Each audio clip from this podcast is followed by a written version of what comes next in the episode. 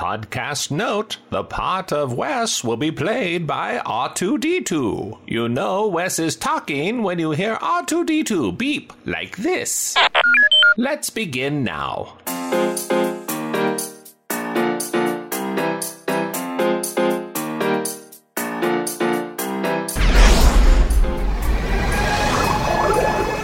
You're listening to The Living Force, The Force fights with me. a Youtini podcast. Oh, this is gonna be fun. Episode 30 Capturing Command Posts A History of Star Wars Games. I need a better weapon. On this episode, Celebrating Jedi Fallen Order, Battlefronts 2, and many more Star Wars games. with your hosts Corey Helton, Eric Eilerson, and Charles Hankel. This will surprise them. Oh man, I wonder how much of that is going to be in the intro. In the Right. cold open about the tech specs, because that's what people are here for. It's I don't know whatever The Matt feels like technical doing. talk. He has complete and total creative freedom over this show. He could just like edit us and like deep fake us and make us sound like criminals or something if you wanted. I want him to cut your words together. From I am past Corey, and I just committed a murder. Worse than that, Charles? he sh- he worse than committing a murder. He should make Corey say he likes Corran Horn. There it is. I like Corran Horn.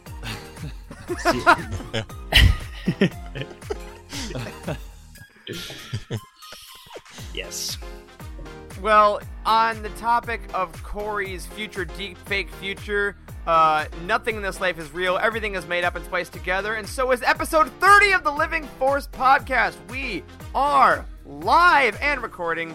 Welcome, everyone. Happy Monday night to everyone tuning in live, and to all of you listening either on Patreon on Thursday or to regular audio on Friday. Thanks for tuning in. I, as always, am one of your hosts, Eric Eilerson, and with me are the beloved the kind, the gentle doctors. Dr. Corey Helton first. What's up? That's the wrong intro for me, but that's okay. Yes, it's a horrible lie, but it's not a lie for Dr. Charles Hankel. Hey, buddy. Hey, as Corey once said, welcome to me.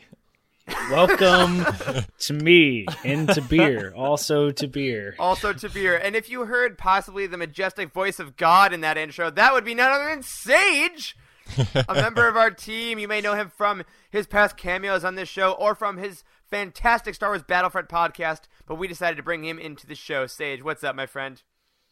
I'm just ready to get going. Uh, thanks for the awesome intro there. You're so welcome. That's about as good as it's gonna get. You may recognize this lovely godlike voice from our outro. He uh, Sage is who we had record the uh, what, what do we call that? The Youtini fan code at Yep. the end of every single episode. um, it's because of his beautiful radio voice. Sage has been around for a long time. I can't even remember how we ended up talking to each other. Sage.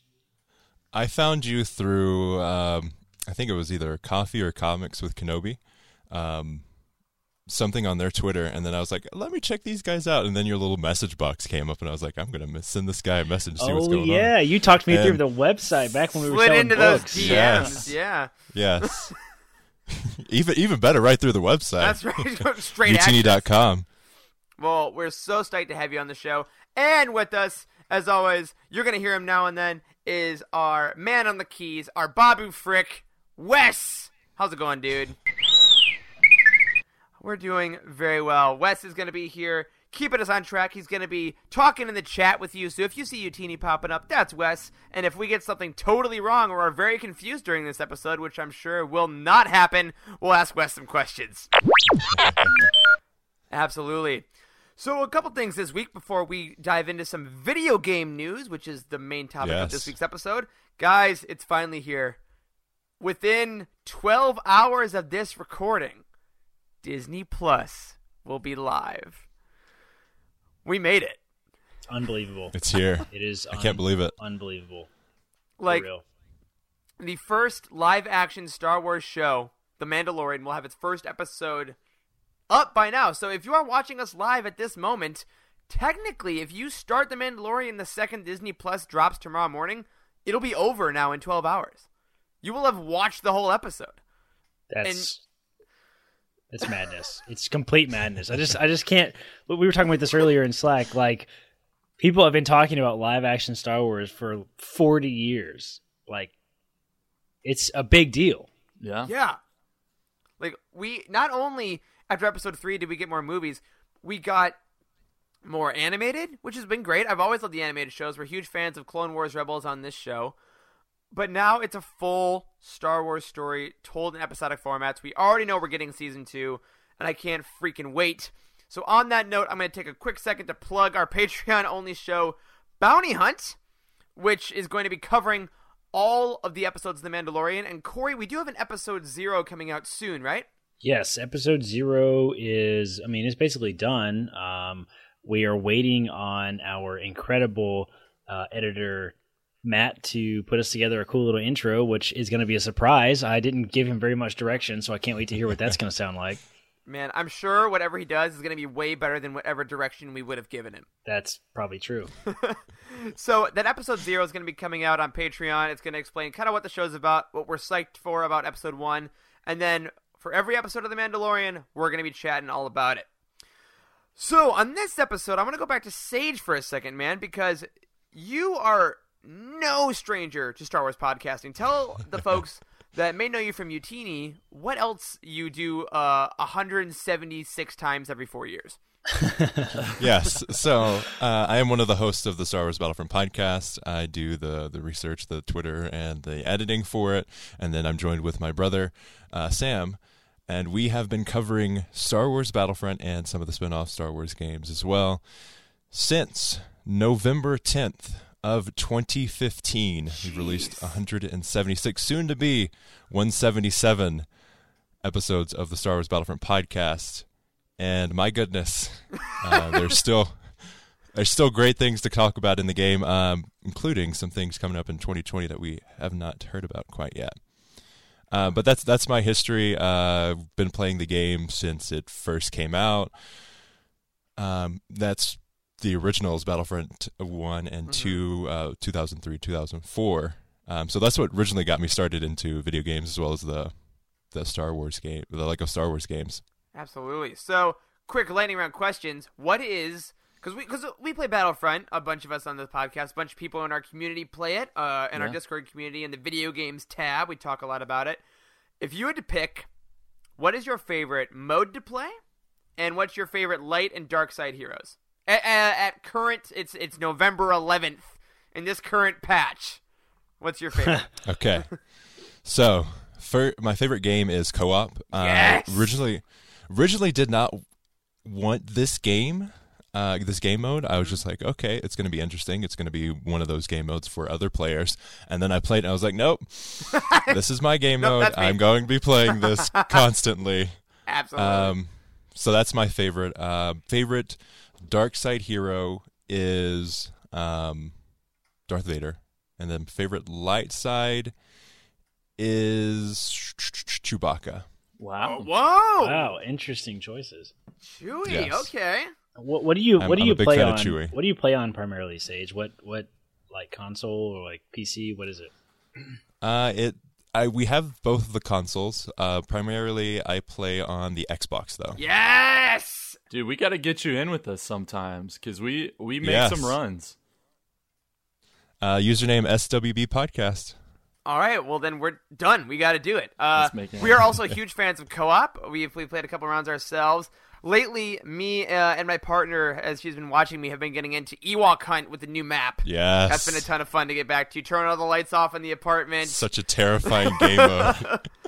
Oh yeah, so I'm sure when we will dive a little more into Battlefront 2 later in the show. Uh, but yes, if you haven't checked out the Star Wars Battlefront podcast, definitely go over there, hit that subscribe button, listen to Sage and his brother talk all things games.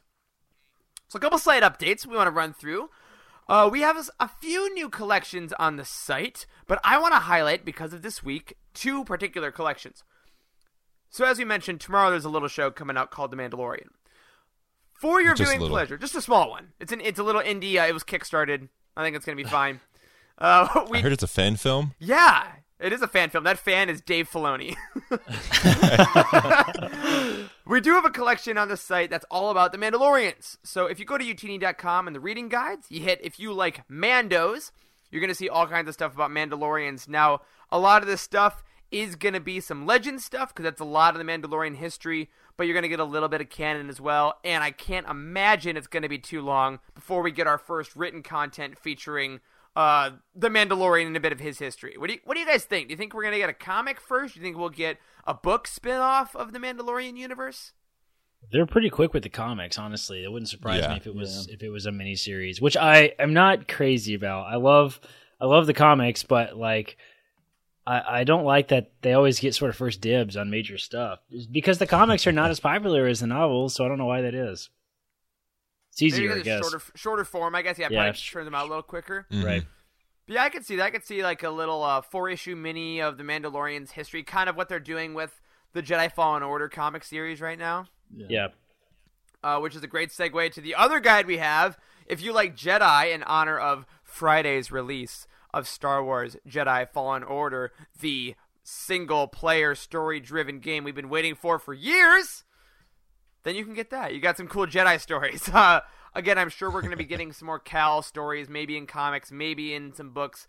But right now, we do have a comic series featuring Cere, right? That's her name? uh, his ma- uh, his mentor in the game. Sage, is that, am I- am I right on that? Cere? Yes. Cere, yeah.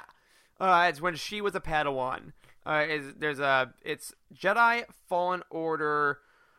Oh my god, Dark Temple. That was it. Jedi Fallen Order Dark Temple is going on right now. So if you want a little more of Fallen Order in your life, check that out and check out the collection for the full amount of Jedi stories that we got. Now, last thing about the site, Corey, you did a little work this week while you were being a doctor. I did.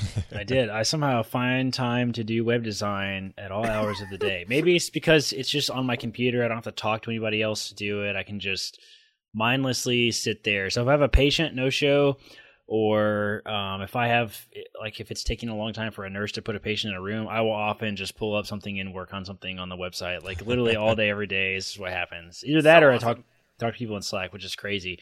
Um, if you've not been to youtini.com lately, you need to go there.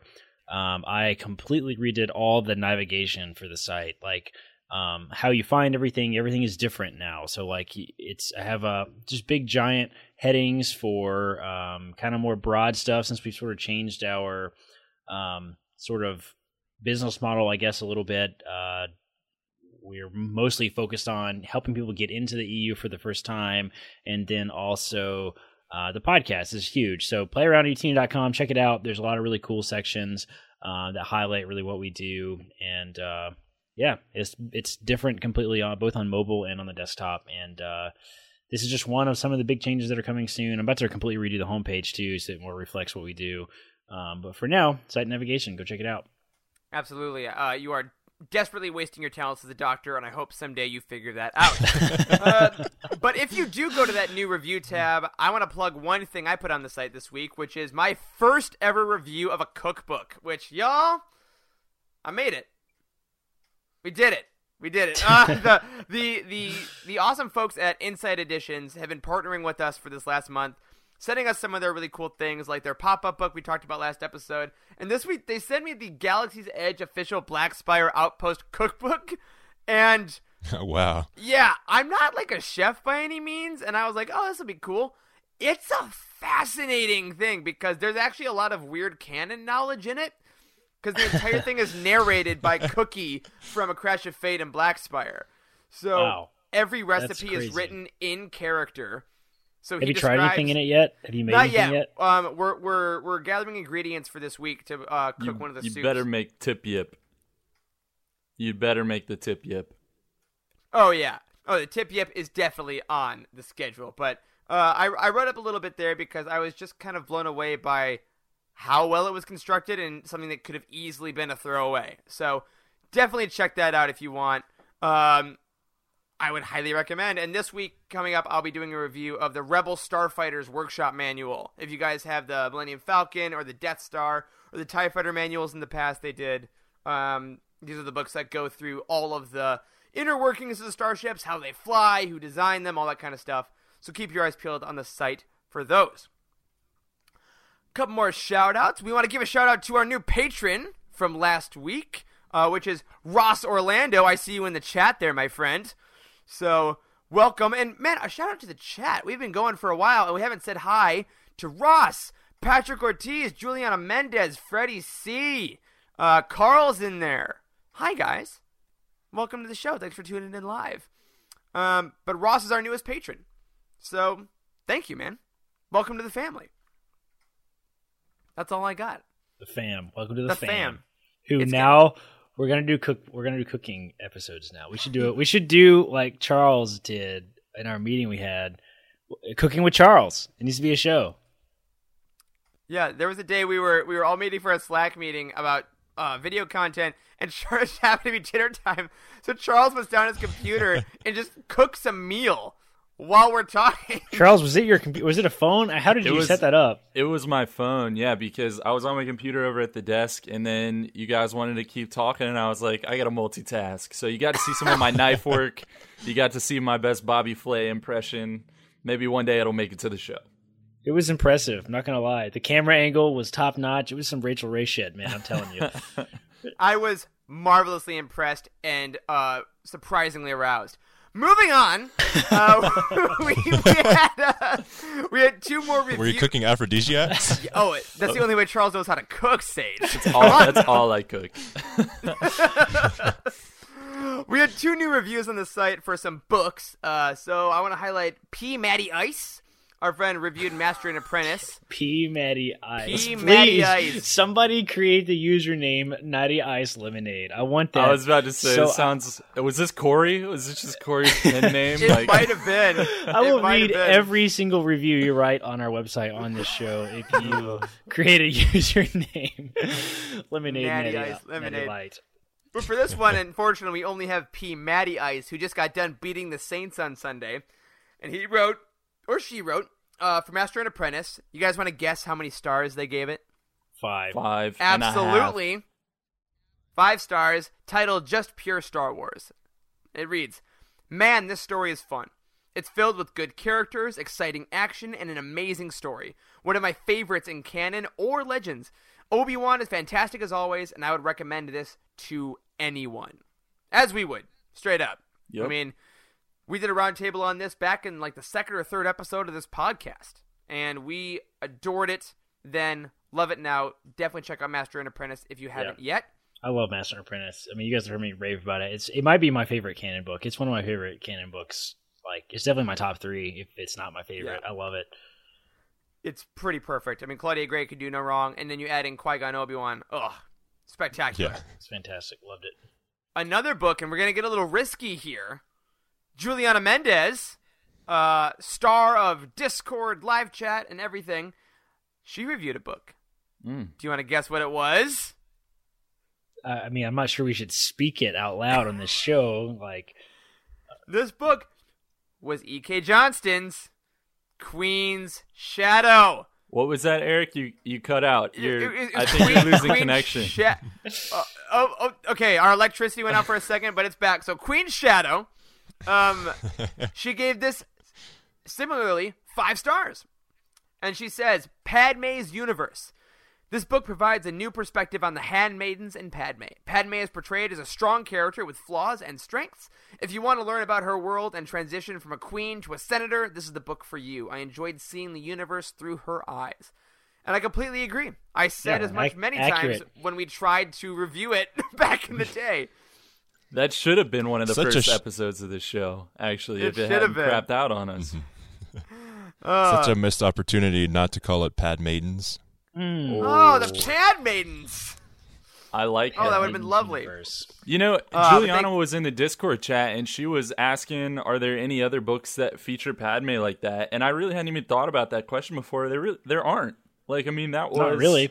No, that she's a was, cameo, like, in a couple Legends books, maybe, but like Yeah. it's got to be like old Clone Wars stuff that like doesn't really mention her that much. Yeah, Yeah, so we, like, that's we jokingly hate on it, but uh, we need a Padme book, right? I mean, she's Oh, yeah. she's a super important character. So I think that's one of the great things about that book is that it really made her the star because she she does have some pretty cool features and like Thrawn Alliances. She's got a little bit um on in uh Clone Wars Wild Space, which I just read for the upcoming episode of Legends Library. She's definitely in that a bit, but she's always in service to one of the other characters, right? So that book did a really great job writing her, and I I really do hope we get more Padme content in the future. I know we got her one shot comic last year, and or no, this past year in Age of Republic. That would have been Age of Republic. be they gave her this one. would be a great thing for uh, our incredible producer Wes to maybe help us out with. Can maybe see if you can do some digging, see if there's some other uh, Padme stuff and Legends. That'd be helpful.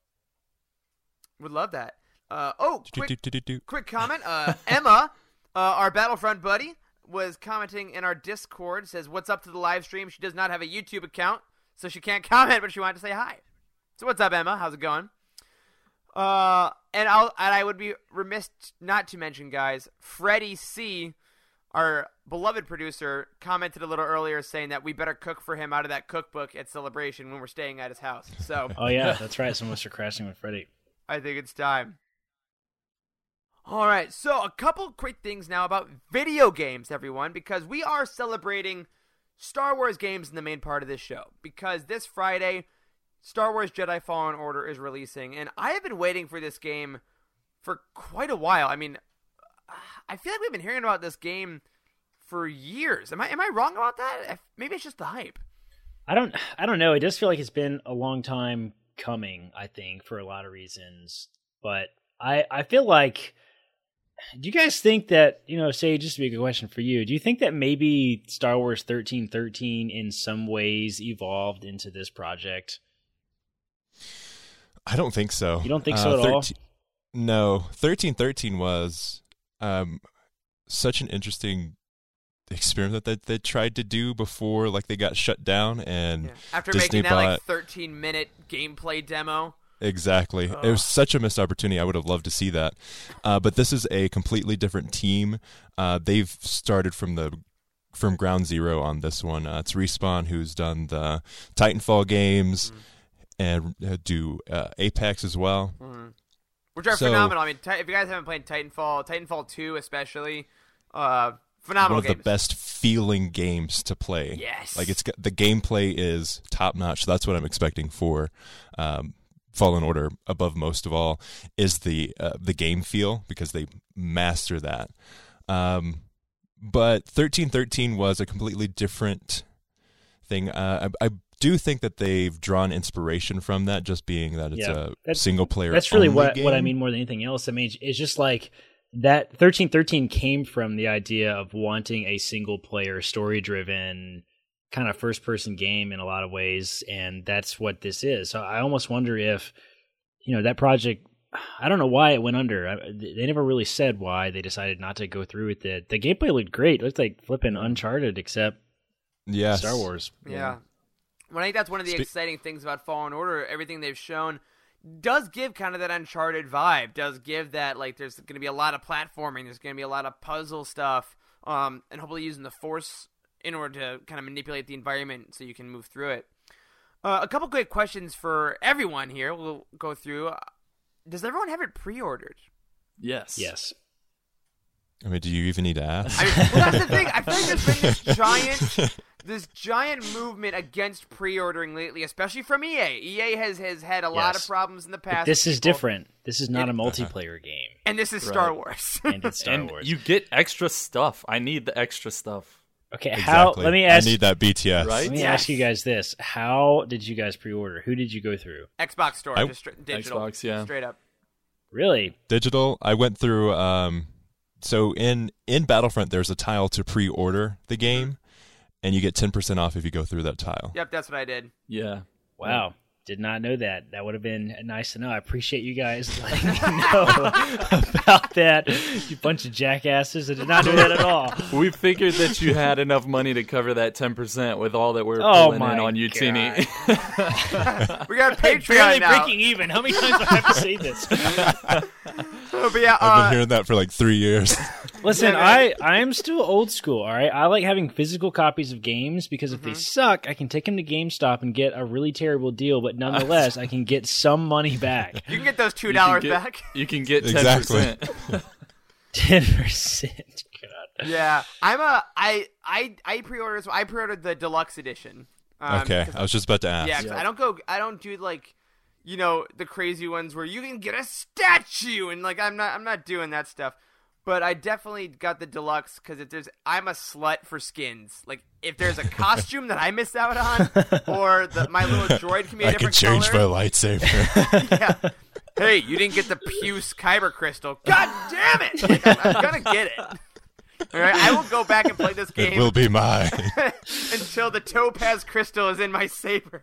That is. I don't care. Uh, I I after buying, um, I bought Battlefield Five. I like never buy video games. I hardly play video games to be honest. And like, I I pre-ordered the deluxe edition of Battlefield Five, and I have never been more disappointed in a deluxe edition of a game in my life. Like I was so unbelievably disappointed that like it burned me hard. Like like I, I will never get on the. I don't think I'll ever get on the. Don't ever pre-order anything from EA bandwagon just because I don't think that it's actually possible to boycott gigantic corporations. But that's a whole other thing. I don't think that I will ever buy a deluxe edition unless like it's just got an absolute metric crap load of, of stuff that comes with it. And this one does have a lot of stuff, but not uh, not a ton. Not a crazy amount. Yeah, I'm here for the behind the scenes stuff that was in the deluxe edition. Yeah. Like that was like, okay, I'm sold. Do you gonna give me behind the scenes content that like very very few game developers actually give? I'm going to support that. Give it to me now. What what what what what is the? Tell me about this. What is this? What is this? I don't know anything apparently. So uh, for the Lux edition, alongside the skins, which Eric is a big fan of, Yes. um, they have a behind the scenes video set. Uh, basically, you can watch the developers walk you through the process of uh, the game uh, and how they made it. Exactly. As soon as I was like, "Yep, okay, I know which one I'm ordering." Yeah. So that that was the main reason for me. So, real quick, if you are following along with this and actually don't know what Jedi Fallen Order is, I want to take a quick second to one say thank you for sticking with us because you clearly just like the sounds of our voices because none of that made sense. Uh, but the basic pitch for Jedi Fallen Order is it is a third-person game, uh, as Sage said, from Respawn Entertainment that is following Cal Kestis, who is a Padawan who escaped Order 66. This takes place between episodes 3 and 4, much like Star Wars Rebels. And you play as Cal, as far as we know, trying to kind of survive. He wants to he wants to stay low for a while, you know, stay out of the spotlight, kind of like Kanan did. But then he uses his force powers to save someone on a job, and then he's on the run. So you find Cere, as we mentioned earlier, um, who is a woman that was a Jedi and is now hiding as well. We get BD1, who may be the best droid puppy ever. It must be protected Beautiful. at all costs. And you fight people like the new Purge Troopers, which are new Stormtroopers in the game, and a couple Inquisitors. We know at least we have the second sister and the ninth sister are confirmed to be in the game. Which both, I mean, that that ninth sister gameplay looks terrifying. Like, so there's gonna be some huge lightsaber battles with that. There's gonna be some platforming, some jumping around, akin to Metroid, akin to Uncharted. People have compared it to Dark Souls with combat, with a little bit of the new God of War, a little bit of Mass Effect as far as space exploration goes. This game promises to be, at least before the review embargo is lifted, everything we've been waiting for for for many many years. Um, so kind of round robin on this. I want to ask you guys, out of all those things we've mentioned, what excites you the most about this game? Whether it be gameplay, whether it be characters, whether it be setting. Uh, Charles, I want to go to you first. What is what's really just grinding your gears about this? Um, I think it's going to be the the exploration of that time period because uh, post episode three, like post Jedi Purge, Order sixty six, that is fascinating to me. Um, and anytime we can get some more of that, I'll take it. Like I love what we got from Kanan um, in Rebels, and I mean this is obviously kind of in the same vein. So that's what I'm probably most looking forward to is just seeing more about what that was like. Absolutely. Uh, in our chat, Ross just threw in he would love some collectibles in the game that maybe add some legend stuff back into canon. So maybe Cal finds a Sith holocron that has Revan in it. Oh heck Wow, yeah! that's maybe that'd be a great cool idea. Thing. A lot, of opp- a lot of opportunity for stuff like that. I mean, we're going to Yes. go into you know some of the older video games here in a few minutes and, and kind of talk about like uh, what they did for Star Wars canon at the time. Now Star Wars Legends, but like. I mean, this is video games are a beautiful opportunity for that. Like, if if Fallen Order can do some of what KOTOR did for EU, bring it on, please. Give me, give me more. One hundred percent. Because we we know that this game is canon, so the story that it will tell is canon. Mhm. Uh, so that is un- that is there's no doubt in that. However, because it's a game, you have things like we're talking about with the skins, lightsaber colors. You'll be able to collect different lightsaber crystals. That does not necessarily mean, as far as we know, that the character of Cal Kestis in canon had eight different lightsabers. But you can swap them out as a gamer. We already know that the that the pre-orders will let you get the Mygeeto and the Umbara hilts, and those look kind of cool. So maybe we get other classic hilts. So we can get Revan's hilt. We can get Dooku's hilt. You know, things like that could be really fun to throw in. I totally agree. Uh, so Corey, are, you- are you with with Ross on that, or do you have something else that's kind of uh, really exciting you about this specifically? Uh, be- I mean, I I just love story-driven games. Like, period. Like, Kotor is my jam. You guys have heard me talk about that so many times on this show. Like, I have legit played through Kotor. I think I have more more hours logged in that specific game than probably any other game like in my life. Like, I have legit played through it end to end like nine times, and like that's a lot for me. I just don't play that many video games, so I just love story-driven stuff. Like. Um, the campaign in Battlefront was really fun. It, it disappointed me in a lot of ways. It was very like railroady, and that bothered me a little bit. But we got a lot of really cool canon stuff, and I love like big name character cameos, like that, like that, like behind the scenes shot with Saw Gerrera in it that we got to see. yeah, we, that S- Saw's gonna be in the game. Yeah, very much like Luke was in Battlefront. Like we got to see him interact with Inferno Squad. So who else is Cal gonna meet? Yeah, Yeah. yeah, I absolutely love that kind of stuff. So like, just give me more and more of that. Like, does this game have any sort of open world component to it at all? Do we know yet? Uh, they said It's no, going right? to be, uh, it's going to be somewhat. So it's not linear, uh, but it's not open world. It's going to be in the style of like a Metroidvania. So you have the option to travel to these different areas uh, in different points. Some some certain areas in the planets won't be unlockable because you don't have the ability. Um, so it'll have like a suggested way to go, but you can go from there. You're going to go into your ship and select uh, some of these planets, and you can go and explore these different areas, uh, complete different tasks, and that kind of thing. Um, but again, certain areas won't be able to be unlocked if you don't have certain abilities. I'm Sure. such a So- sucker for side quests. Oh my god. Oh yeah, Yes. I love I love that stuff so much. Like like, did you guys play the Assassin's Creed games ever? Yeah, Yeah, like I I used to try to complete those to 100% completion. Like Mhm. like that was so much fun. And uh like so, Yeah. so it sounds like this is not going to be quite as open world as Assassin's Creed, which is all No. like complete open world, No. but maybe not quite as as linear as like the Uncharted games, I suppose. No, it's not. It's going to be. It's it, I, from what I've heard and from what people that have that told me that have played the game.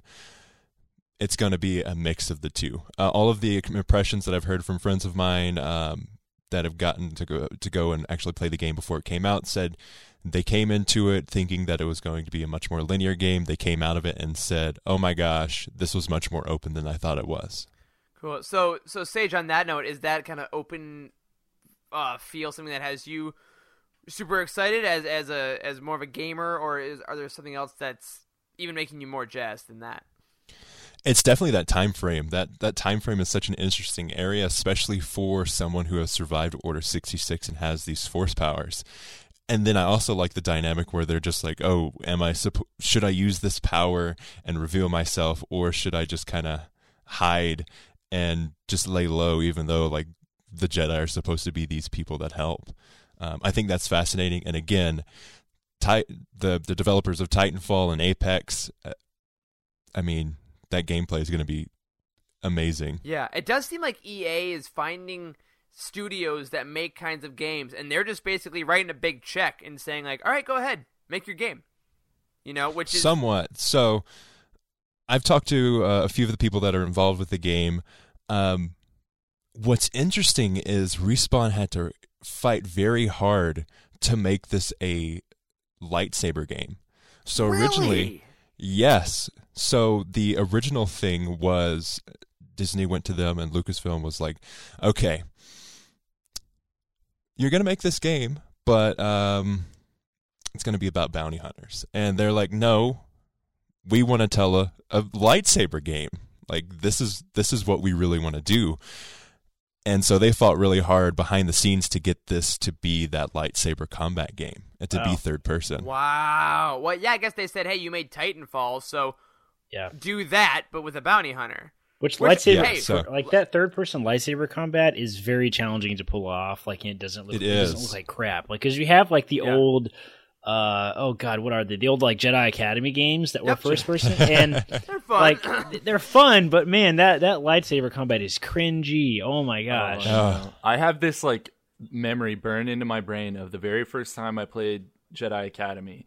And after you create your character and your ship crashes, you're like out in the wilderness, and one of the first things you have to do is cross a river by cutting down a tree with your lightsaber. Yes, the that very was first so thing, freaking the very hard. first thing I so ever did. but listen, the very first thing I ever did, I figured it out. Finally, you got to cut down the tree. I chopped the tree, and it fell on me, and I died immediately. too! Worse. Yes. Listen, listen. You you laugh about that now, but that game was free on Xbox Gold like like a month or yeah, two no, months that's ago. how I got Yeah. it. Yeah. Listen, I quit playing it like because of that goddamn tree. Like it kept it fell on me. done. Yes, I was just mad. I just rage quit. Literally, like this. I told my wife because she was in the room and I was like playing it and stuff because I was like doing other stuff, waiting on it to download, and I finally got into the game. I got so mad after like playing it for like an hour and a half because I couldn't get past the freaking tree area, and that's It's like the, third first worst tree five in minutes. Star Wars Yep. universe. Well, as, as opposed to cutting down a tree, I think I'm going to have a lot more fun fighting off Inquisitors and throwing Stormtroopers with the Force, which I'm going to say. I mean, I was going to go with the world as well because we're all such fans of the lore here. That is what I'm very excited about, but I am legitimately excited to live in the world of Star Wars. Like, Battlefront is amazing, but I know it's multiplayer, and it's still like I'm aware there are other humans I'm playing with. Whereas this is really going to be like an immersive game. Like, I love like playing my Red Deads, playing my Mass Effects, and just going for like eight, nine hour stretches and just living as the character. Very excited to do that. Very excited to kind of let myself feel what Cal feels as much as I can. And you know, if he happens to run into Ahsoka, that'd be cool too. But I'm not gonna I'm not gonna assume it, but I will absolutely pray for it. So real quick before we take a little break here, I want to ask you guys about that prequel comic I mentioned earlier, Jedi Fallen Order: Dark Temple. Has anyone been reading that? I besides me. no. I have not. Nope, I have not Cool. either. Perfect. We're so different here at Youtini. Uh, Tell yeah, us I'm about reading it though, Eric, because Yeah. I haven't. so it follows Cere as a Padawan. Um, it, there's a there's a bit of a frame story element I should start with. So the second sister, the main antagonist, as we assume, of Fallen Order, is called to this planet, and there's apparently a Jedi on it, and she's going through searching for. And the series isn't over as of yet. There's a new issue coming out this week, actually. But it starts with her looking for this Jedi, and then it flashes back to Cere learning some things with her master. So you're getting to figure out a little bit of who she is. You know, she's a little hot headed at first, and she has to learn, you know, how to be patient a little bit. And she and her master go to this planet, and on that planet, there's a, a company that says, hey, these native people have been attacking us, so can you go make them stop? And in true Star Wars fashion, the native people are defending their land against the corporation.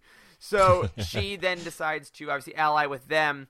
Um, and then there's there's a bit of case of mistaken identity, mistaken death, and things like that. But I really do dig it so far. And from what I read from Star Wars Explained, I think it was after his demo, he said he was surprised at how much the comic tied into the game. So whatever that's worth, I don't know if that means there's characters. I don't know if that means that there's a setting that's similar. But it's a lot of fun. I think that either the last issue comes out this week or the second to last. So uh, Matthew Rosenberg Might is worth, writing it. might be worth Paolo picking it up Villanelli is afterwards. is uh, drawing it. So very much recommend that if you like. So with That that, sounds interesting. yeah, it's a lot of fun. Star Wars Jedi Fallen Order Dark Temple, which may be the longest comic title I've said in a while. so now, on that, we are going to take a quick break, everybody. Uh, thank you again to all of our friends in the chat. Andrew Bell, we see you just jumping in there. Good to see you. Uh, Carl, have a lovely rest of your night.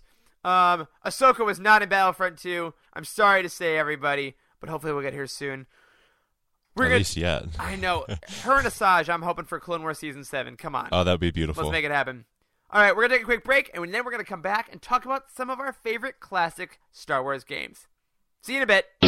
Hello there. My name is Meg Dowell and I'm a content creator with Youtini.com. We don't talk a whole lot about Legends on this podcast, but Legends is how many of us fell in love with Star Wars books, and I am no exception.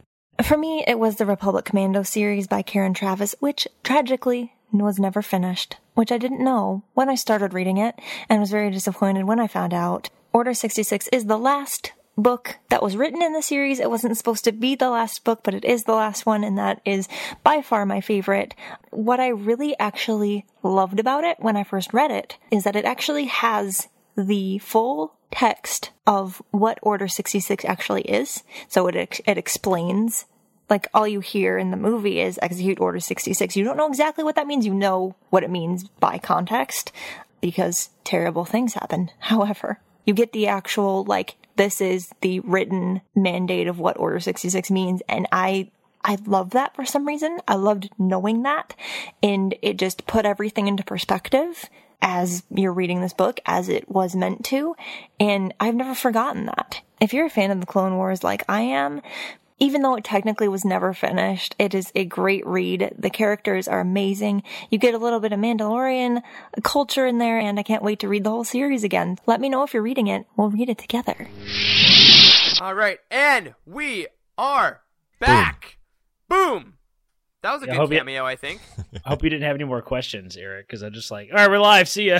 I, I had nothing. Uh, you cut me off. I was I was busy listening to this to the luscious sounds of that uh, cameo that we was- had. as long as it wasn't you again, you. I only do one. I don't work for free, bitch. You know that. Except for every time Wes, I do this. Wes, what did you find out about Padme?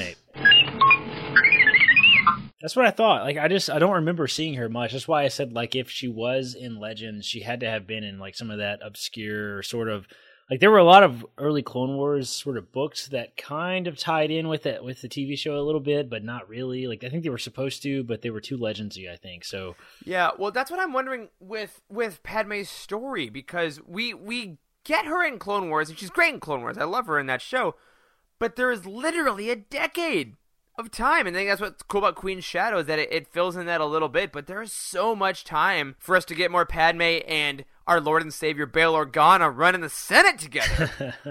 so I'm all about that.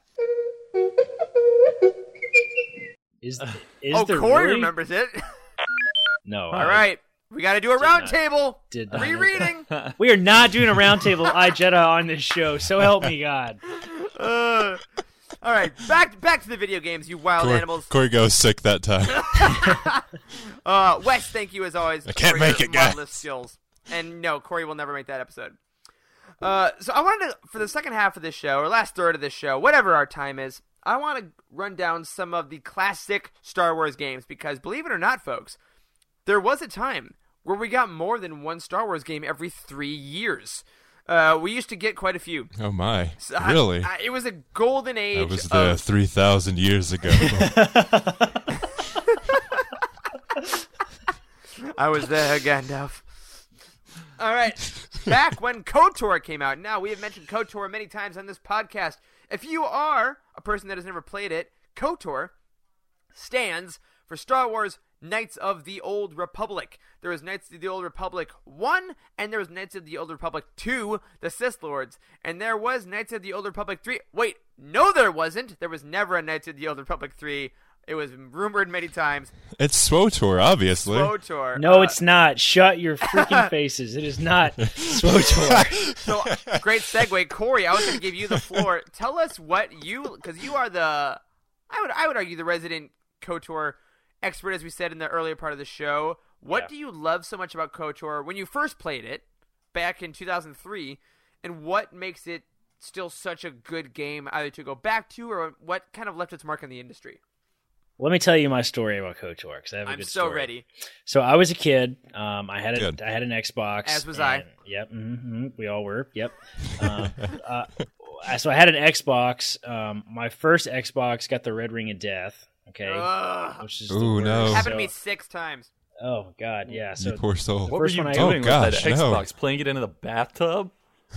It was Yes, awful. It was terrible. It was terrible. So I had a had an Xbox and I really wanted a Star Wars game and I went to GameStop and KOTOR had just came out and I got it and I hated it because I was a dumb kid, didn't know what I was doing. So we returned it and bought a much older game, which was Jedi Academy, and I hated that worse. Okay, so um, this is I was young and dumb, so we ended up returning it. This all happened in the course of return, as in traded it because that's what you did at GameStop when you were a kid. So um, I traded uh, Jedi Academy 2, I think, and then came back and got KOTOR finally and actually played through. And when I was actually finally old enough to appreciate KOTOR, it like completely blew my blew my mind. Like it was it's first person, it's like an MMO. Um, it's kind of complex, I think. Third for, person. uh, yeah, yeah. Oh, that's right. Sorry, third person. It's hard for a kid to get into because of the mechanics of an MMO. But man, the story that it tells is just so rich and like it just did so much for building the lore of what Old Republic was like, what the Jedi were like back when um, there were you know literally thousands of Jedi. Um, and Dark Jedi are a thing, and Sith are a thing, and, and just Revan's entire story was just so epic. Like he Yeah.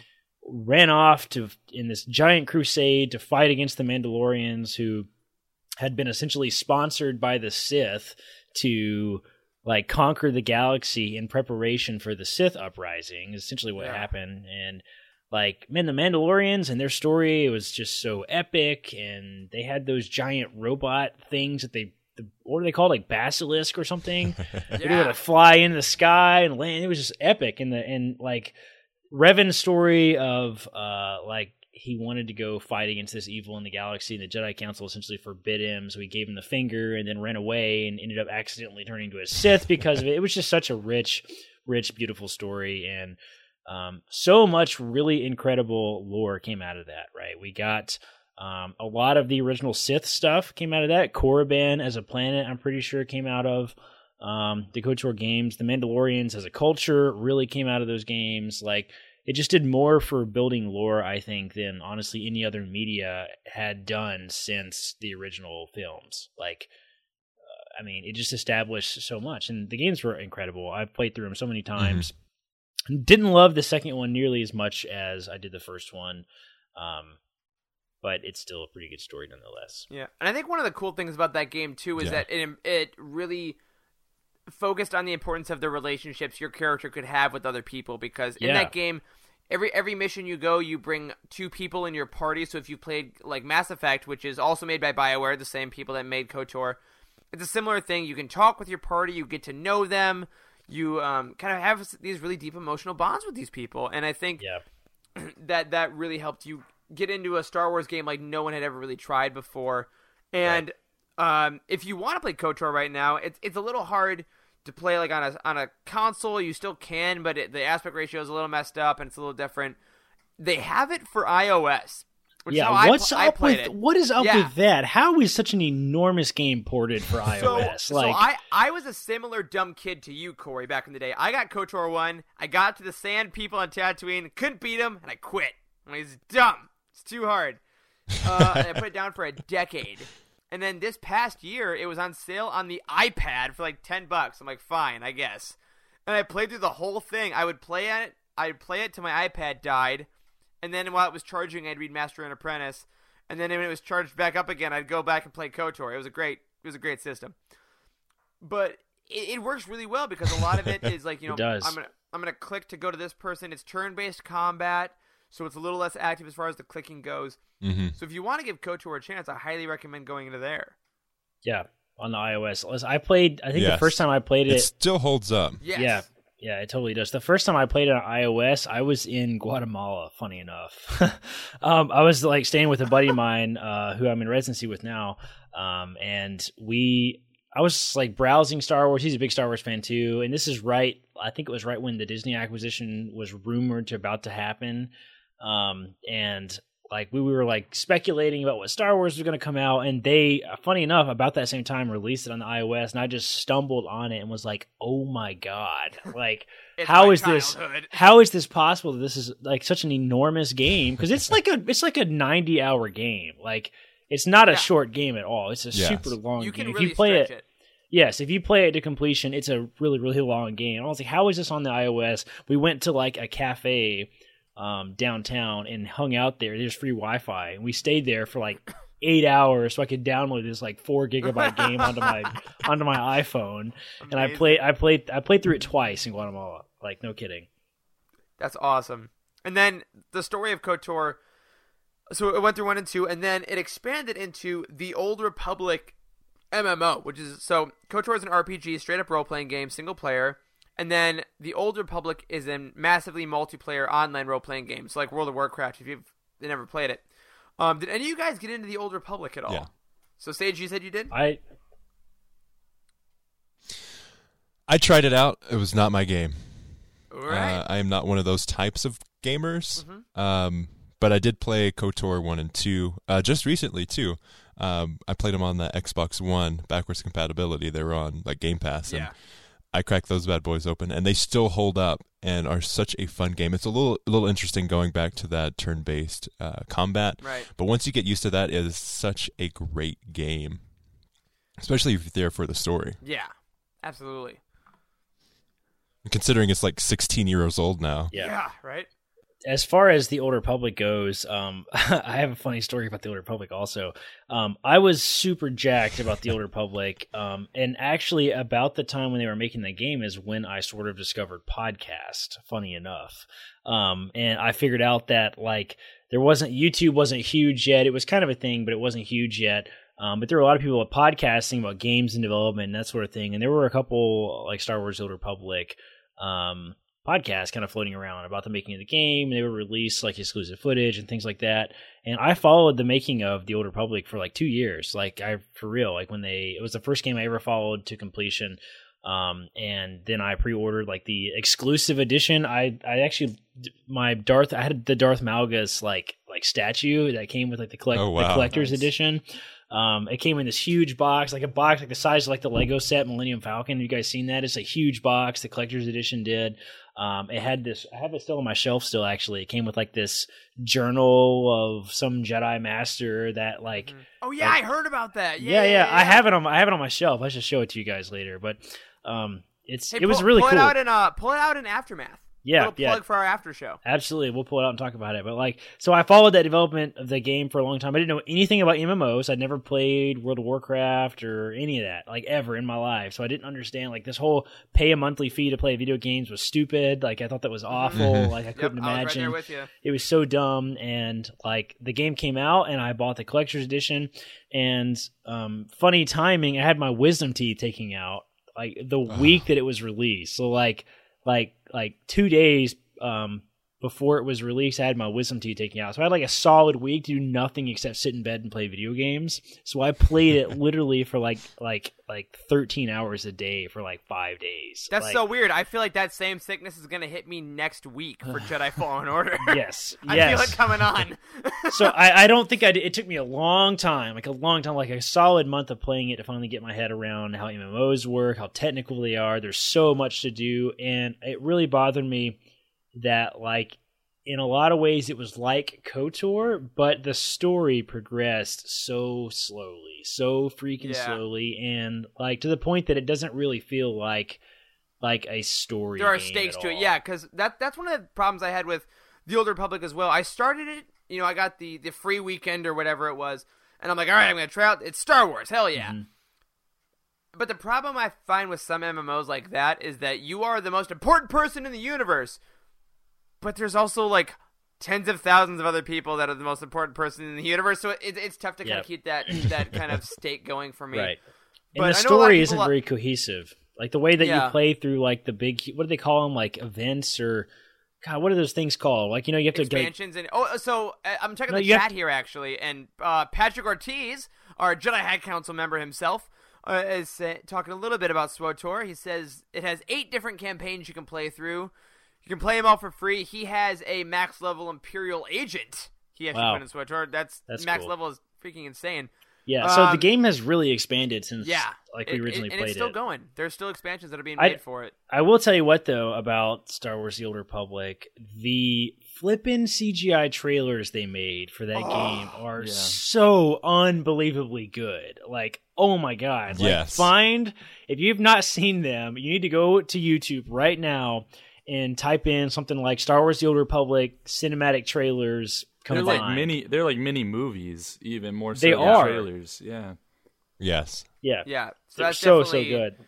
I mean, and, and that content exists, and that and that content does exist because people are like, "Oh man, why can't we just have this in the movies?" It's like it's it's there. Watch it.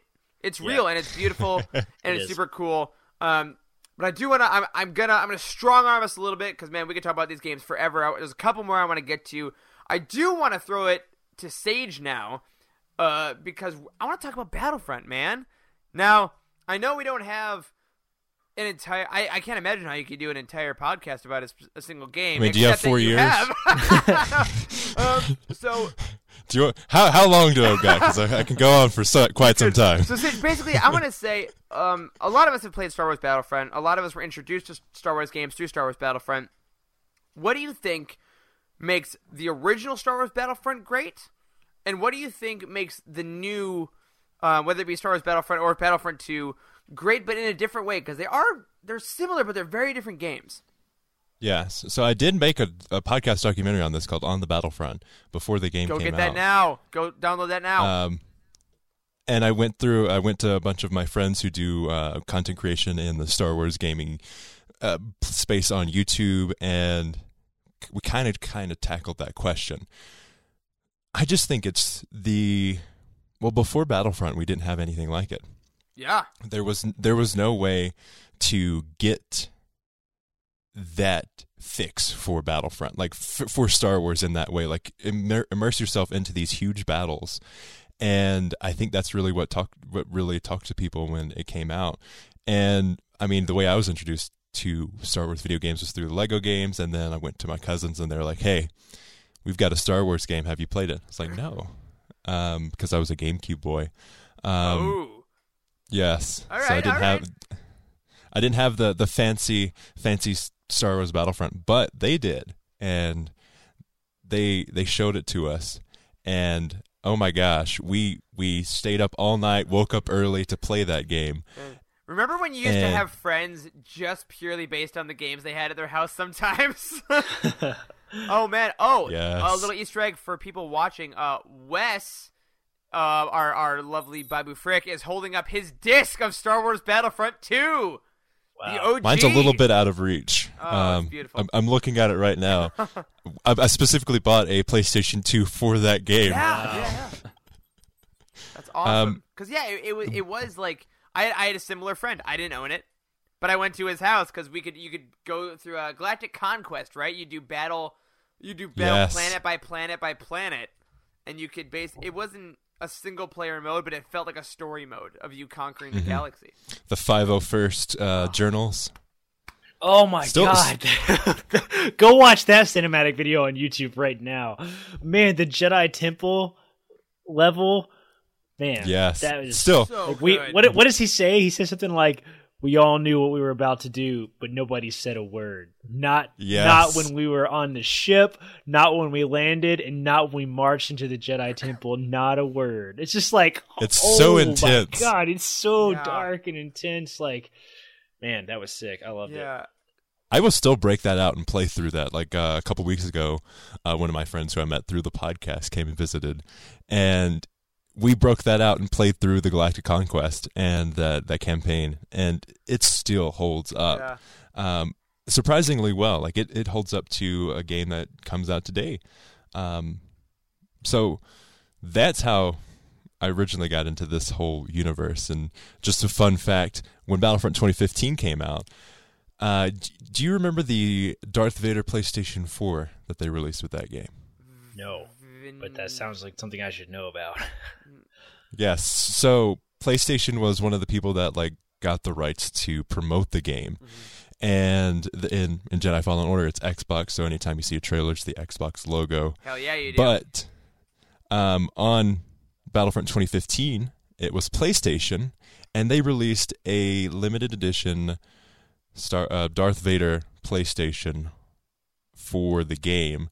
That's what we got because we didn't have a PlayStation before the game came out. So we bought that, and then it came on the day it released, and that's how we started playing Battlefront 2015. That's amazing. Now, I gotta say, I was I also played a little Battlefront 2015 myself. My biggest disappointment was something that was in Battlefront 2 that is not in that, and that is the ability to ride a tauntaun.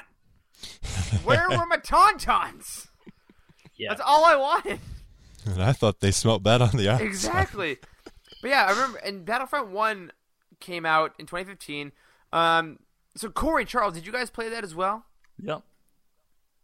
Yeah, not as Yeah, much as was- Battlefront 2 though. Yeah, no, same same for me. It was like it came out. I'm like, oh right, Battlefront. Same as you say. We're we still yeah. talking about 2015? I did not Yeah. play. I did not play the newest one and two. Like not even a fraction of what I played the originals. Yeah. Like I, uh, to Star Wars Battlefront, the first one, like not even two, the first one, like I think was the first game that I ever like knew what date it was coming out and like made my parents drive over the mountains in Appalachia to take me to Walmart to buy that game was the first Battlefront because I had seen it um I got I got Game Informer magazine and there was this two page Yeah. there was this two page spread Mhm. in Game Informer back in the day and it was the forest of Endor like and it was just very artistic and there's like a speeder flying through and I can still remember it obviously and, like Right. AT-ST was like blowing stuff up and it was just like the title like Star Wars Battlefront it's and it said something about like how like you were a first person or a third or fir- whatever you were a, a third person you know fight for the empire or the rebellion and i was like i have to have this and that game blew my mind i loved the first one and then Mhm. the second one came and was just like i mean they like skipped several steps like it was like the first game was probably like a 7 the, the second game was like a 9.8 like, Yeah. Yeah.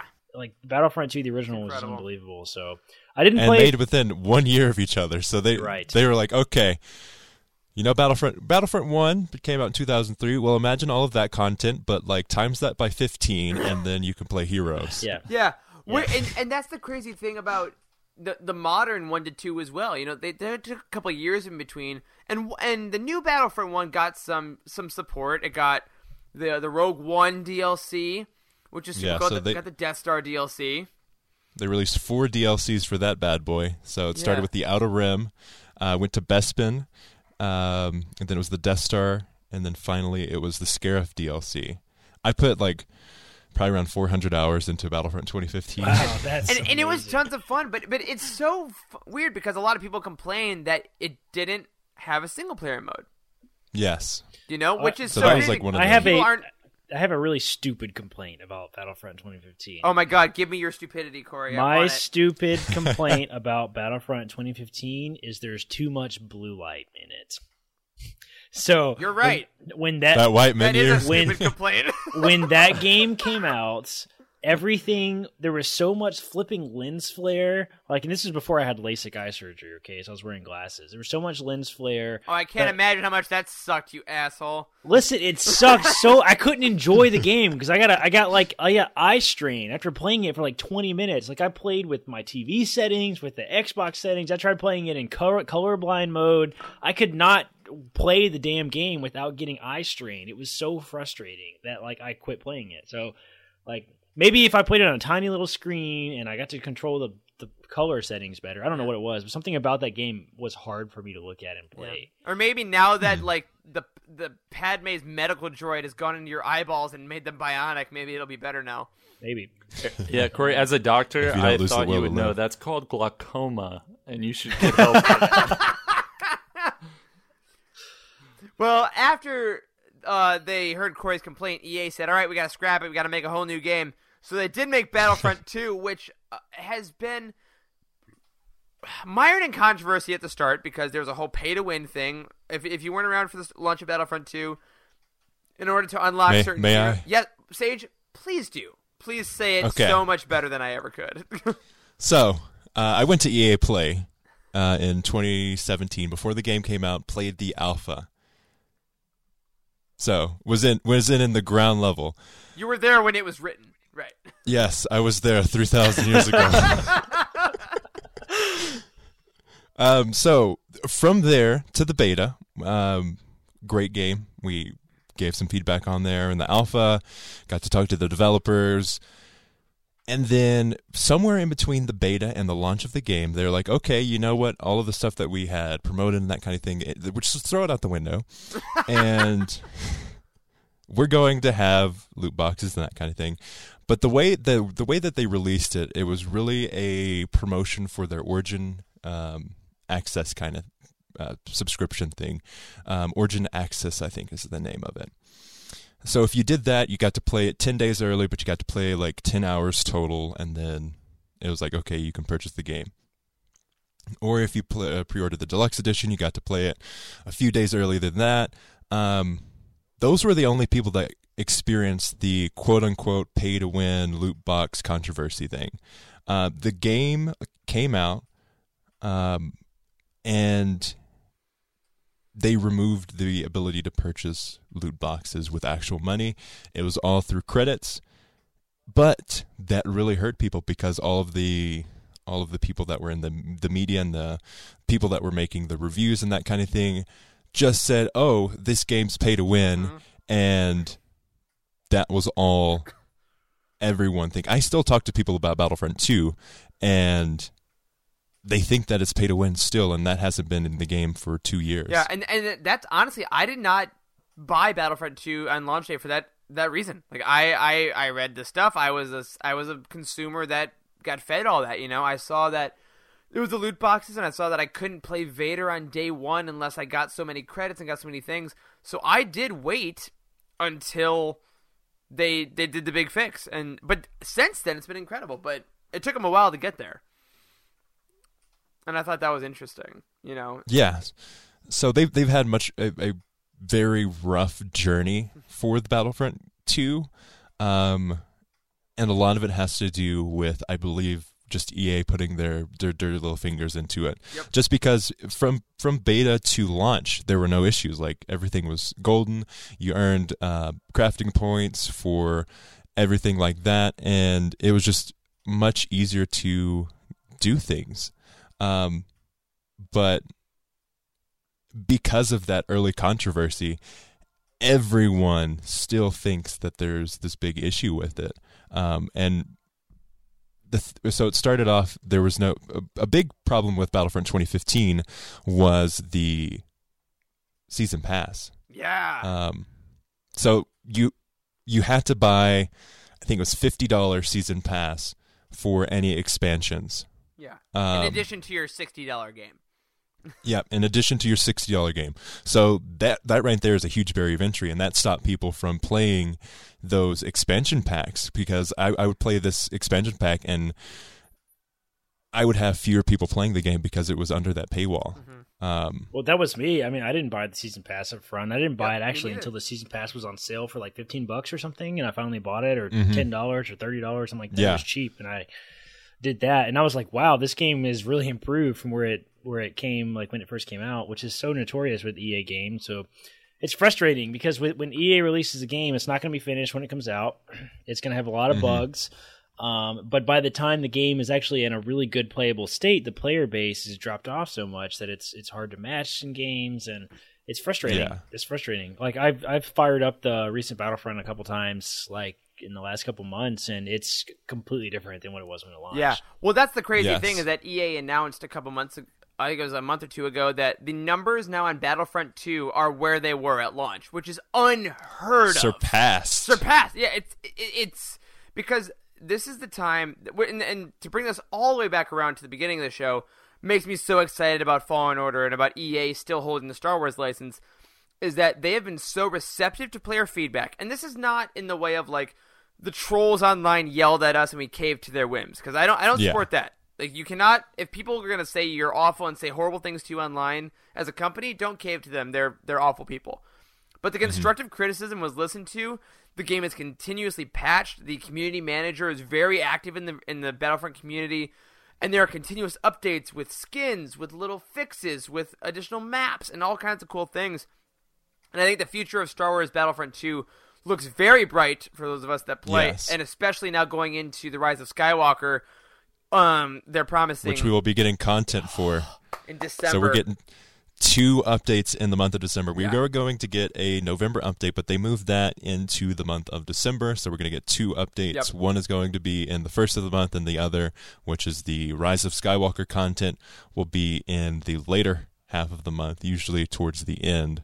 yeah. And my goodness, I'm so pumped for what they're going to be bringing to that game. I hope we get some heroes. Yeah, and so I gotta say, to end a little Battlefront bit here, if if you want more Battlefront, and you know you do, you gotta check out Sage's podcast with him and his brother, the Star Wars Battlefront podcast. They're gonna keep you updated on all this Battlefront stuff in ways that we possibly can't every single week. But if you haven't Keep an tried eye out too. We've got some very interesting Jedi Fallen Order content coming up. I'm not able to talk about it until tomorrow, which is the 12th, which is when the episode will release. So, there's some interesting stuff going on. You gotta hit it up because Battlefront 2. Also, if you haven't played it yet, it goes on sale like all the time on PS4 and Yeah, it's like $7. like, and it's got continuously updated free content. Get on there, hit us all up, head into our Youtini Discord for video games, throw down a gamer tag or a PlayStation a name, and we will play some co-op. So we're we're running a bit long in this episode, which is fine because there's a lot of cool content. I want to hit a couple more things real fast about some past video games. Jedi Fallen Order is an amazing first player game or first person. No, oh my god, single player game, third Yeah, person. what there you we get, go. bitch, for calling me out. You're right. Third person single player game um, that we haven't gotten in a while. But back in the day, we did get two pretty cool ones, which was the Force Unleashed and the Force Unleashed Two, Yes. which had a ton of fans. Um, They did. That was fun. this fo- this the trailer, story- the trailer where he pulled the Star Destroyer out of the Yes, sky was oh my so gosh. sick. You can't tell me that was not the most mind blowing video game moment in Star Wars trailers. So if you want Incredible. to know what people say when they're like, "Oh, sometimes Star Wars is a little too much like a video game. The Jedi are all powerful." This is the game for you. This is where you Yes. play as Vader's secret apprentice, uh, who is played by Sam Witwer, who we now know as Maul. Um, and you just get to level up your force powers and your lightsaber ability, and you are killing shit. You are you are force busting things. It is the most badass I have felt 100 stormtroopers, no problem. It doesn't make it doesn't make any sense at all. Like No, it- like it's the most unrealistic shit ever. Like Pure video game fun. it's like I'm a I'm I'm not an imperial, but I'm just gonna go kill a crap ton of stormtroopers because Yes. that's what you do. Because Star Wars, bitch. Like this. yes. because Star Wars, bitch. I think that was the ta- tagline of for the Force Unleashed. I mean, and I think that's, I need that on a shirt. but I think that's the perfect description for it. Is that it is unleashed. Like there was no restraint involved with it. And as much as I love that, that's actually one of the things I'm looking forward to about Jedi Fallen Order is that it does seem like we are not all powerful. We are a Padawan. We are learning. yes. and the fights will be difficult, you know. Um, but if you do want some crazy chaotic fun, head over to the Xbox Store, PlayStation Store. Force Unleashed is pretty cheap. Uh, It's like an arcade game. Have a blast, you know. And it's got some fun Legends material. There's some books about it too. Did any of you guys read the Force Unleashed books? I listened to the audiobooks for both. Uh, yes. I saw. I read the first one. Yeah, uh, Charles. Charles, did- and your your dog is named Coda too. Yes, my is- dog is named Coda. I, I think I probably told the story on the show, but my girlfriend said that we couldn't name the dog anything Star Wars, and I suggested Coda, which is you know obscure enough that she wouldn't know it, and um, and she liked the name, and so now he is Coda. So sometimes I call him you know General Coda, sometimes I call him Jedi Master Coda because it sounds like Yoda. I love it. Perfect. well, as, as we get past the main, so those are the main hitters, right? The main heavy hitters. There's a ton more games, but KOTOR is a big one. Battlefront and Force Unleashed kind of hit all the different genres. You missed my Star favorite game. Oh no! You missed my so I absolute was just favorite gonna game. say because I'm a master of segues, Charles, you doubter. um, I'm gonna go around. We each get you each get one or two more games you want to hit in a lightning round of stuff that you loved when you were younger or stuff that you still love now. So Charles, despite your uh your frankly frank rudeness to me, my friend. Um, what were some other games that you loved uh, going back and forth, and you hope that maybe we get a little more of in the future? Now that I, I have EA been seems to be holding my playing a little breath bit. For approximately an hour and 20 minutes so that I could say Star Wars Episode 1 Pod Racer, dear God Almighty, Yes. N64 to this day. I mean, I busted out the N64 around this time last year and just played the crap out of it again. Like, it is. I played it, it on is- PC, but yes, it's Yeah, brilliant. I mean, it, one of my all-time. I put it on. yes, so Wes is holding up his copy of it. Um, Wes has come to I bat. know, right? Were these just like in your pocket, Wes? Like, what, you walk around with these? um, right next to his Yu-Gi-Oh deck. yes. yeah, but I mean, I logged so many hours. It's obviously not the most complex or story-driven whatsoever, but I mean, when Ep One came out, You're like, the- racing pod racers. Like, I mean, yeah, but I'm the the pod racing scene when I was a kid was like one of the most mind blowing things, and the fact that I could like immerse myself in that experience in the game and go to all these different tracks and, instead of you know just on Tatooine was so amazing. I loved playing as Dud Bolt. I still take great pride in knowing most of the names of the pod racers. And I've said this before on the podcast. We're getting we're getting pod racing back at some point. I don't know. Maybe we're gonna see a pod race in the background in episode nine.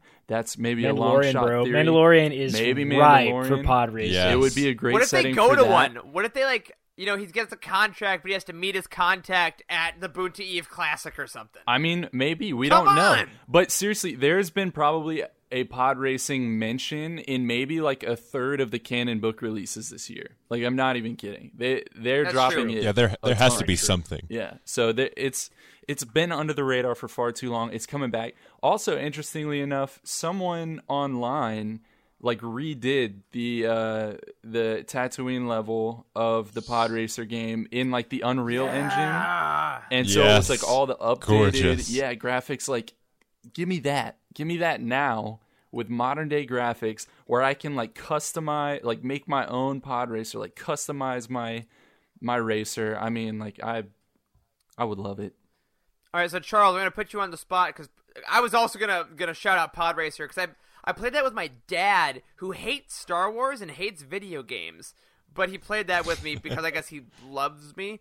Yeah. But um, I always played as the racer, and I forgot his name, but I'm gonna hit you up on the spot. Oh, God. What's the one? It's the circular pod, and he sits in it, and it's like a uh, Uh, he's got the goggles. Um, Uh, Mars Guo has goggles. I don't know if that's might who be you're Mar. talking about. No, no, no, Mars Guo. He's the green one. He's an orange. Um, Oh, uh, was that was that uh was that Teemto? I I'm might thinking have that's been who Team it Toe. was. Wes, figure out who that Yeah, is, Wes, quick. we need you. that is. But anyway, here's my favorite. Uh, Corey, one more game. What do you got? Uh, I've been waiting to talk about this one too. The Revenge of the Sith game. Holy crap! Yeah, one So- of the last great movie games. Remember when every movie got a video game back in the day? Yes, and freaking Revenge of the Sith. usually Sith. they were good. Yes, Revenge of the Sith came uh came out before the movie did. So like you got to play the entire campaign of the game before the flipping movie came out. So like I, I remember I remember like like playing through that game and thinking I knew what the entire movie was about because I had played the game. It wasn't quite like the game, but it game was so sick. You had different endings because you could play as Anakin. You can make Anakin um kill Obi Wan in the final battle. And then he kills the Emperor, and he Then says, he "The freaking- galaxy is mine." Yeah, he freaking Anakin conquers the galaxy at the end of the game. It's so sick. It was Yeah. so fun. I remember because the black uh, uh, on the old school Xbox Duke controller. I don't know if you ever had that. If you press black, that was the Force Lightning button. That's what I remember. Yes, you can make Anakin be a dark side or a light side character. There were completely different endings, Yep. and it was crazy. And like I remember after all the levels after Order sixty six, where you got to fight the clones as Obi Wan, was so epic. Like he had some crazy moves that you could just like kill clones with, and they had Yep. like they had like battle like wounds and stuff. Like their Yep. bodies would still be in the game. I remembered it was sick. Like it was so much fun. Great game. Absolutely good one. Sage. Um, obviously Battlefront, but someone something that I want to like highlight is the Bounty Hunter game. Oh my god, the bounty hunter! Oh god, it was so good. It was. I st- oh, oh, so that uh, that PlayStation 4 that has Darth Vader's face on it came with a bunch of classic Star Wars games, including Pod Racer. Oh my Um, God! What? That's awesome. Yes, and Bounty Hunter. So I play through that pretty consistently. Bounty Hunter even was now. very hard. Like it was a hard, game. Extremely. It's so- like now, still, I played it last year. It is hard. It's Like, a pain in the butt. It is. You die so often that the checkpoints are not not close enough together, so you have to like go way back and redo like the last fifteen minutes just to get where you were to die again. It's it's painful. And the stupid puzzles. Oh, Puzzles. And oh, you God. play as you play as Jango in that one, right? Yeah, yeah, yeah. It's it's like Jango's Yes. origin story essentially, which is amazing, and how he met, meets Zam Wesell and gets the fire spray and like the slave one. Like it's all Oh, like so a to- cool. yeah, a lot of great lore is in that game too. Plus, it had that chick Yeah, who so was that's the one of original uh, Ventress. Remember? What was that chick's name? Yes. Yeah, the, it's like the the main like evil Jedi chick is like basically Wes, Ventress. find it! Except He's on it. Uh, I yeah. can't remember. Oh my gosh. Yeah, phenomenal, phenomenal older game, guys. I want to round us out. Uh, I'm gonna bring up a game that I so it was on the original Xbox. I was in elementary school, and there was a kid who I knew that had this game, and I said, "Hey, if I beat you in a free throw contest on uh, at recess, you have to let me borrow that game." And then he did. I beat him, and then I said, "Double or nothing. I get it for twice as long." And then I beat him again, and then I just kept the game. And this is a star. wow. what a douche. and it was uh, Eric was a playground bully. Everyone. dude, I was a, I was a straight up baller, man. Uh, You want to play some basketball? so this was Star Wars Obi Wan. Oh man. Um, oh my gosh. I haven't thought about that game in so this game was fun because it was the first game that I realized one of the sticks was your lightsaber. So whenever, you, whichever way you moved the stick, that's the way the lightsaber would move. And then all the different buttons were force abilities. You could push, you could grab a weapon, you could jump, and it was Obi Wan like uh, circa episode one Obi Wan. It was it was a bunch of fun, but the best part about it was that you got to go in this duel arena and unlock other Jedi. So if you beat them in the duel arena as Obi Wan, then you unlock them to play as in the same duel arena. Looking back on it, it wasn't that fun. But this is where I first fell in love with Plo Koon. because you can unlock Plo Koon. And I was like, this guy looks so cool. This guy looks so awesome.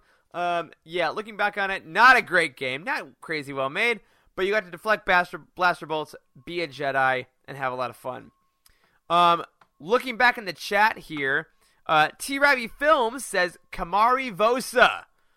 That's the person from Bounty Hunter that we're that we're thinking about. That's the old apprentice, the original Ventress, is Komari Vosa. So there's our answer for that. Wes, did you find out that pod racer's name? I found it. It is in What fact is it? Teemto. I am retaining my pod racing badge of honor. All right, you were right. You were right. Okay, guys, as we finish up here, one question to the group. At the end of the day, looking back on the history of Star Wars books, looking to the future, what do we think Fallen Order needs to be to be considered a true success? What is the hmm. key that element that it needs to have? What itch does it need to scratch? Come Friday, Telling a great story. yeah, yeah, I agree. Yeah, the story has to be satisfying from end to end. Like, yeah, Yes. like Agreed. some there are there are modern stories. it has so much to live up to. That's right. There are modern story driven games that that do that for me. Like the Un- Uncharted Four. Have you guys played the Uncharted games? not yet. when, Yes. When we played our uh, Star Wars RPG, I based my character off of uh, uh, Nathan Drake from the Un- Uncharted games. Like Uncharted Four had the best story of a of a single player game I've ever played in my life. Like it was just it's exciting from end to end. There were no disappointing features. The climax was worthwhile once you finally got there. Like mm-hmm. It was a sick game. Um, Battlefront 2, the campaign, was profoundly disappointing to me. I was super disappointed by that because the the entire game was marketed as being. I mean, Sage, I'm sure you can have interesting things to say about this, which we probably don't have time for this episode. But um, the game I've interviewed the writers twice. yeah, fair enough. Fair enough. Like we've talked about this before. I was really disappointed the game was was advertised. it is kind of sad. yeah, being an imperial game, and it wasn't that. So like, I think for this game to be successful, it has to it has to overcome EA's previous like disappointments at telling Mm-hmm. stories. Like it has to be satisfying from end to end. Yeah, I think it needs to be I have a basically question for novel you guys. game. Go for it. Do you think Cal will die? No. Mm-mm. That is a good Okay. question. I don't think they'll make the protagonist die in the first single player game we've gotten in a while. Only because I think they want to expand him into novels and stuff. But also, yeah, no. I hope I hope they keep him alive. I mean, well, also if you're on the if you're on the video, uh, so does Cal. He doesn't want to die. I'm showing my Funko right now to the camera. If you tune in on Mondays, this is the amazing content you get. Uh, I took a. Uh, I I can probably dig it up. Um, I was like standing um on like the Star Wars, uh, like the what's it called, the Star Wars show f- area of celebration, like Mm-hmm. right after the Jedi Fallen Order trailer. I just happened to be standing there, and the guy that they were about to introduce as being the actor like walked out. I have this really goofy photo that I took of him from like eight feet away. and like Put it on the hit- Patreon. I know I need to. The guy that he had a guy with him, I guess this is his friend, and I guess one of his like Mm-hmm. like managers or something was with him. Like he like threw me a peace sign. Like it was really awkward. That like like the guy that what's his name? Sage, you know his actor's Cam- name. Cameron Monaghan. Um, Yeah, yep. yeah, yeah, yeah. So he didn't even notice I was taking his picture, but his buddy did, and he gives me a peace sign. It was really awkward, and I was like, okay, let me just pretend I didn't do that. Well, other than your uh, your craziness, a couple more chat shout outs before we get out of here. I want to say, um, Timothy Dunlap says Plo Koon equals the greatest Jedi. So, I mean, you're right. There you go. Uh, he also says um, a prerequisite of this game to be great: more than eight hours of gameplay to start. A little bit of a shot at the Battlefront 2 campaign. Totally do we agree know, there. Do we know how long the game is? I was going to ask that earlier. I have heard that I, I think it's over 20 hours. Great. Great. I mean, because I think that stuff like KOTOR, your giant RPGs, I like to have 40 to 50 to like 60 plus. But if it's just a straight up, like, this is your character, this is the game, 20, 30 hours, awesome. Yeah. Uh, Ross, Ross Orlando, he does think Cal will die. So we'll find out. You know? All right. So. they did it with Rogue One. Right, exactly. So we will all be finding that out on Friday. After, guys, we're not getting to this game until after we get two episodes of The Mandalorian will already be out. November is massive, and then straight into freaking episode nine. What? I I cannot It's a wait. great time to be a Star Wars fan. The biggest Hell two months. yes. These are the biggest two months, arguably in Star Wars, maybe in the history of of like Yeah. the new all the new stuff. Yeah, I mean, and and in the midst of all that, we are still going to be coming at you with book news. We still have to do our Resistance Reborn roundtable. We still got Force Collector coming out soon. We got so much cool stuff coming up, guys. All right. So, um, on that note, that is going to do it, my friends, for this week's episode of The Living Force. If you are new, don't forget to subscribe to this show wherever you get your podcasts and tune in every single week to hear the crew at Youtini talk about the Star Wars Expanded Universe, including games sometimes. Please leave us a review on iTunes to help people find us and head over to youtini.com for reviews, articles, and comprehensive book profiles on every single story in the Star Wars galaxy. Speaking of which, keep your eyes peeled this November for the Rebel Starfighters Owner's Workshop Manual on November 12th, Force Collector on November 19th, Star Wars Allegiance, the graphic novel on November 19th, Star Wars Secrets of the Jedi on November 19th, and The Art of Star Wars Jedi Fallen Order on November 19th. It's almost like something big is happening on November nineteenth. Who'd have thought? As well as a host of comics and reference books you can find over on youtini.com, our release schedule, which is recently redesigned by Corey. If you're looking to buy some of these books and want to help support the show, look up your book on Youtini, click the Amazon link on the profile. We'll get a few cents to help keep the lights on. If you'd like to help us out more directly, you can find us on patreon.com slash Youtini or on TeePublic, where our first wave of t-shirt designs is now live. Shout out to Charles, who is wearing his shirt this show, and Wes wearing his shirt this show as well. Join us on Patreon for exclusive content every single month. For just $2, you can join our Jedi Initiate level, where you can get early access to episodes of this very show on Thursdays. And for only $5 a month, you'll become a Guardian of the Whills, where you'll receive extra shows every single month, including Legends Look Back and Bounty Hunt for these Mandalorian episodes. If you are an Inquisitor tier or up, head over to Patreon right now to join us for Aftermath, our exclusive after show hangout. We're going to take a look at that uh, Old Republic book Corey has. A special thank you to Adam Dyson in our Alliance High Command and to Patrick Ortiz and our Jedi High Council for their amazing support. If you want your thoughts on this show, email us at livingforcepod at youtini.com, tweet at us at livingforcepod, or join our Youtini Discord community by going to youtini.com slash discord. You can find us individually on Twitter. I'm at Eric Eilerson. Corey is at Doc Star Wars MD. Charles is at C. Henkel. Sage, what's your Twitter handle? I didn't put it in here. At SWB Podcast. There you go, where you can find his phenomenal Star Wars Battlefront podcast. Be sure to tune in there for all your Star Wars gaming news and needs. A special thank you, as always, to Matt Davenport, our amazing editor, Freddie, our producer, Wes, our community manager. Thank you to Corey, Charles, and Sage for podcasting with me tonight. We'll see you all on Aftermath. And as always, may the Force be with you. There is no hatred. There is joy. There is no division. There is union. There is no apathy. There is passion. There is no gatekeeping.